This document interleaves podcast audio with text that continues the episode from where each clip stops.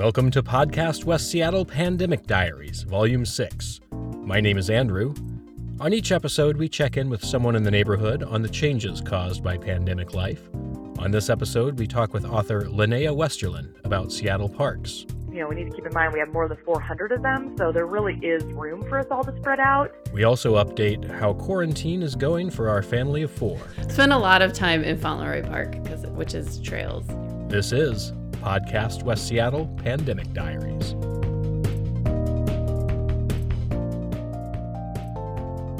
As I record this, it has been 41 days since our family went into isolation. The last 14 or so of those days have been unseasonably warm and sunny. That means we've been spending more and more time outside. We've mostly stayed at home. Somebody hits balls, then I try to catch them.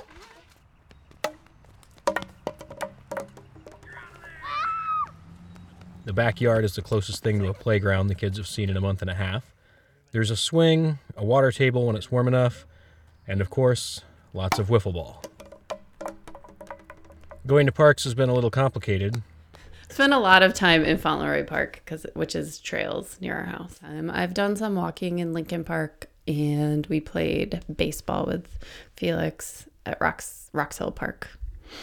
But there was one day I decided to go for a walk in Lincoln Park and normally I just stay on the top because the tops the top part isn't as busy like the wooded part but I decided to walk down to the water this was several weeks ago um, and I was not comfortable with how many people were around and like it was really it was hard to maintain the six foot and I didn't like it and I haven't been back back to the down, down by the water since then.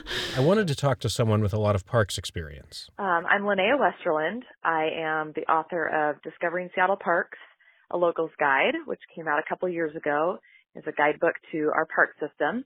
And I'm also the um, founder and creator of yearofseattleparks.com blog, which is a resource of now just over 500 um, city and regional parks.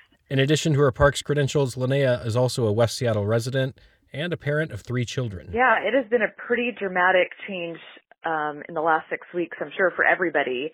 Um, I typically work from home, so my commute has not obviously changed, but I'm used to having my house to myself and peace and quiet, and I can get a lot done. I'm pretty efficient. Um, so that has been a big change. Obviously, just managing the the you know mix of childcare and having my three kids at home and my husband working from home and all of the emotions of everybody um, missing school and missing their friends. So it has been sort of a giant juggling act of trying to keep three kids sort of doing work, sort of staying up on school. Um, but I have just been trying to tell myself, okay, the goal is happiness. So just trying to mostly prioritize keeping everybody happy. Um, and that, you know, I think it's a challenge. As the parent of three energetic children and a parks advocate, getting outside into Seattle's green spaces seems like a natural fit. But of course, COVID 19 has completely changed that.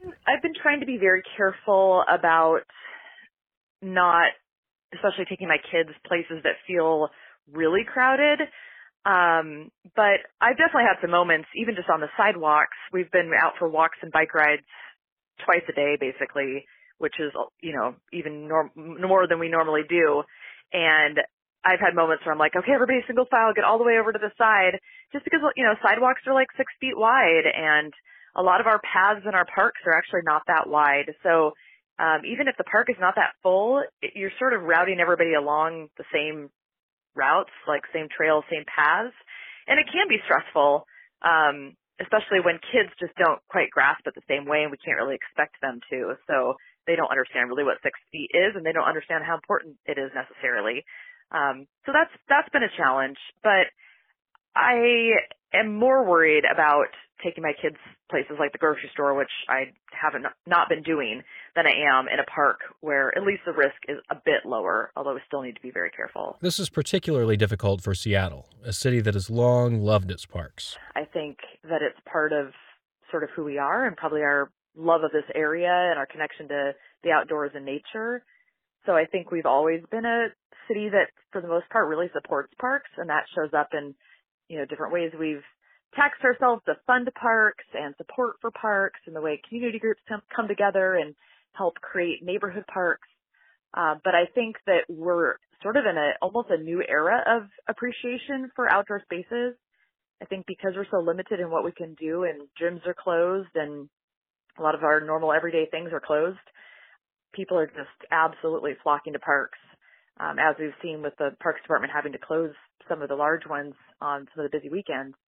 So it's in one sense really cool and encouraging to see us return to how important our green spaces are and really enjoy them and value the simplicity of what they offered to us that's so important and fresh air and um, you know connection to nature and exercise and all these things.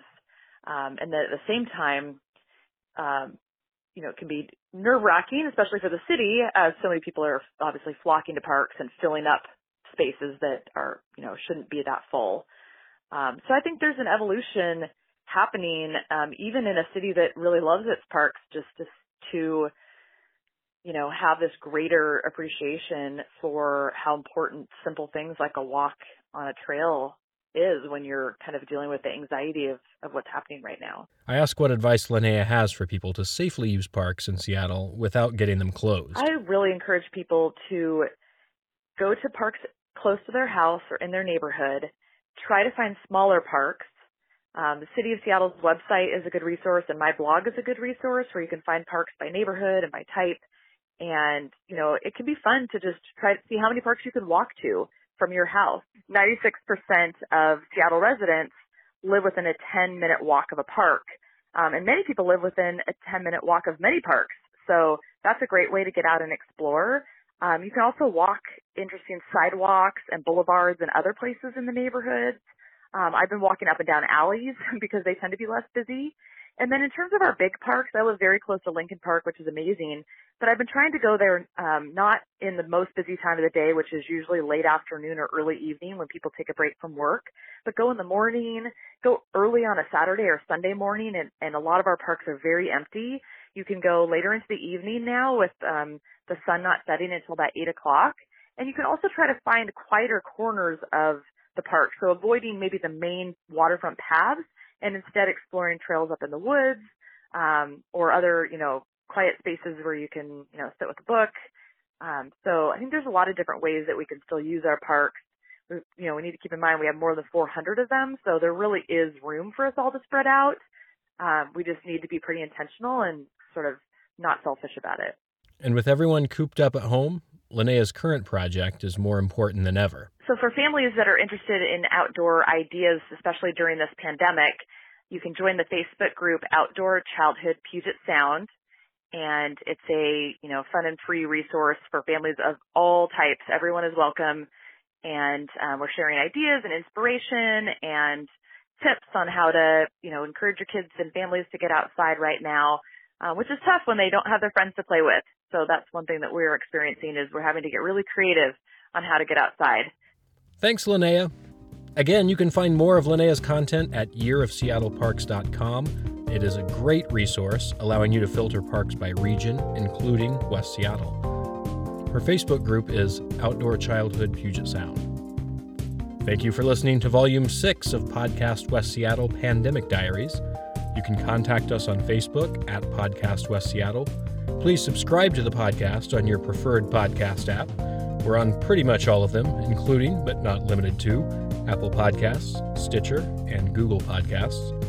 Until next time, stay home, stay healthy.